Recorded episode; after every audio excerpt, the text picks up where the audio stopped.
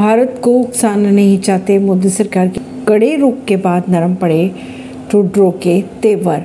भारत के त्वरित एक्शन के बाद अब कनाडा के तेवर नरम पड़ते दिखाई दे रहे हैं। खबरों की अगर माने तो कनाडा के प्रधानमंत्री जस्टिस ट्रूडो ने मंगलवार को कहा, कनाडा अपने एजेंटों को एक सिख अलगाववादी नेता की हत्या से जुड़े होने का सुझाव देकर भारत को उकसाने की कोशिश नहीं कर रहा है। सोमवार को जब कनाडा के प्रधानमंत्री जस्टिन ट्रूडो संसद पहुँचे तो उन्होंने भारत को लेकर कुछ ऐसा कहा जिससे दोनों देशों के बीच तलखी चरम सीमा पर पहुँचती हुई दिखाई दी। ट्रूडो ने कैनेडियन संसद से भारत पर जमकर निशाना साधा। उन्होंने खालिस्तानी आतंकी हरदीप सिंह निज्जर की हत्या में भारत के शामिल होने के आरोप भी लगाए।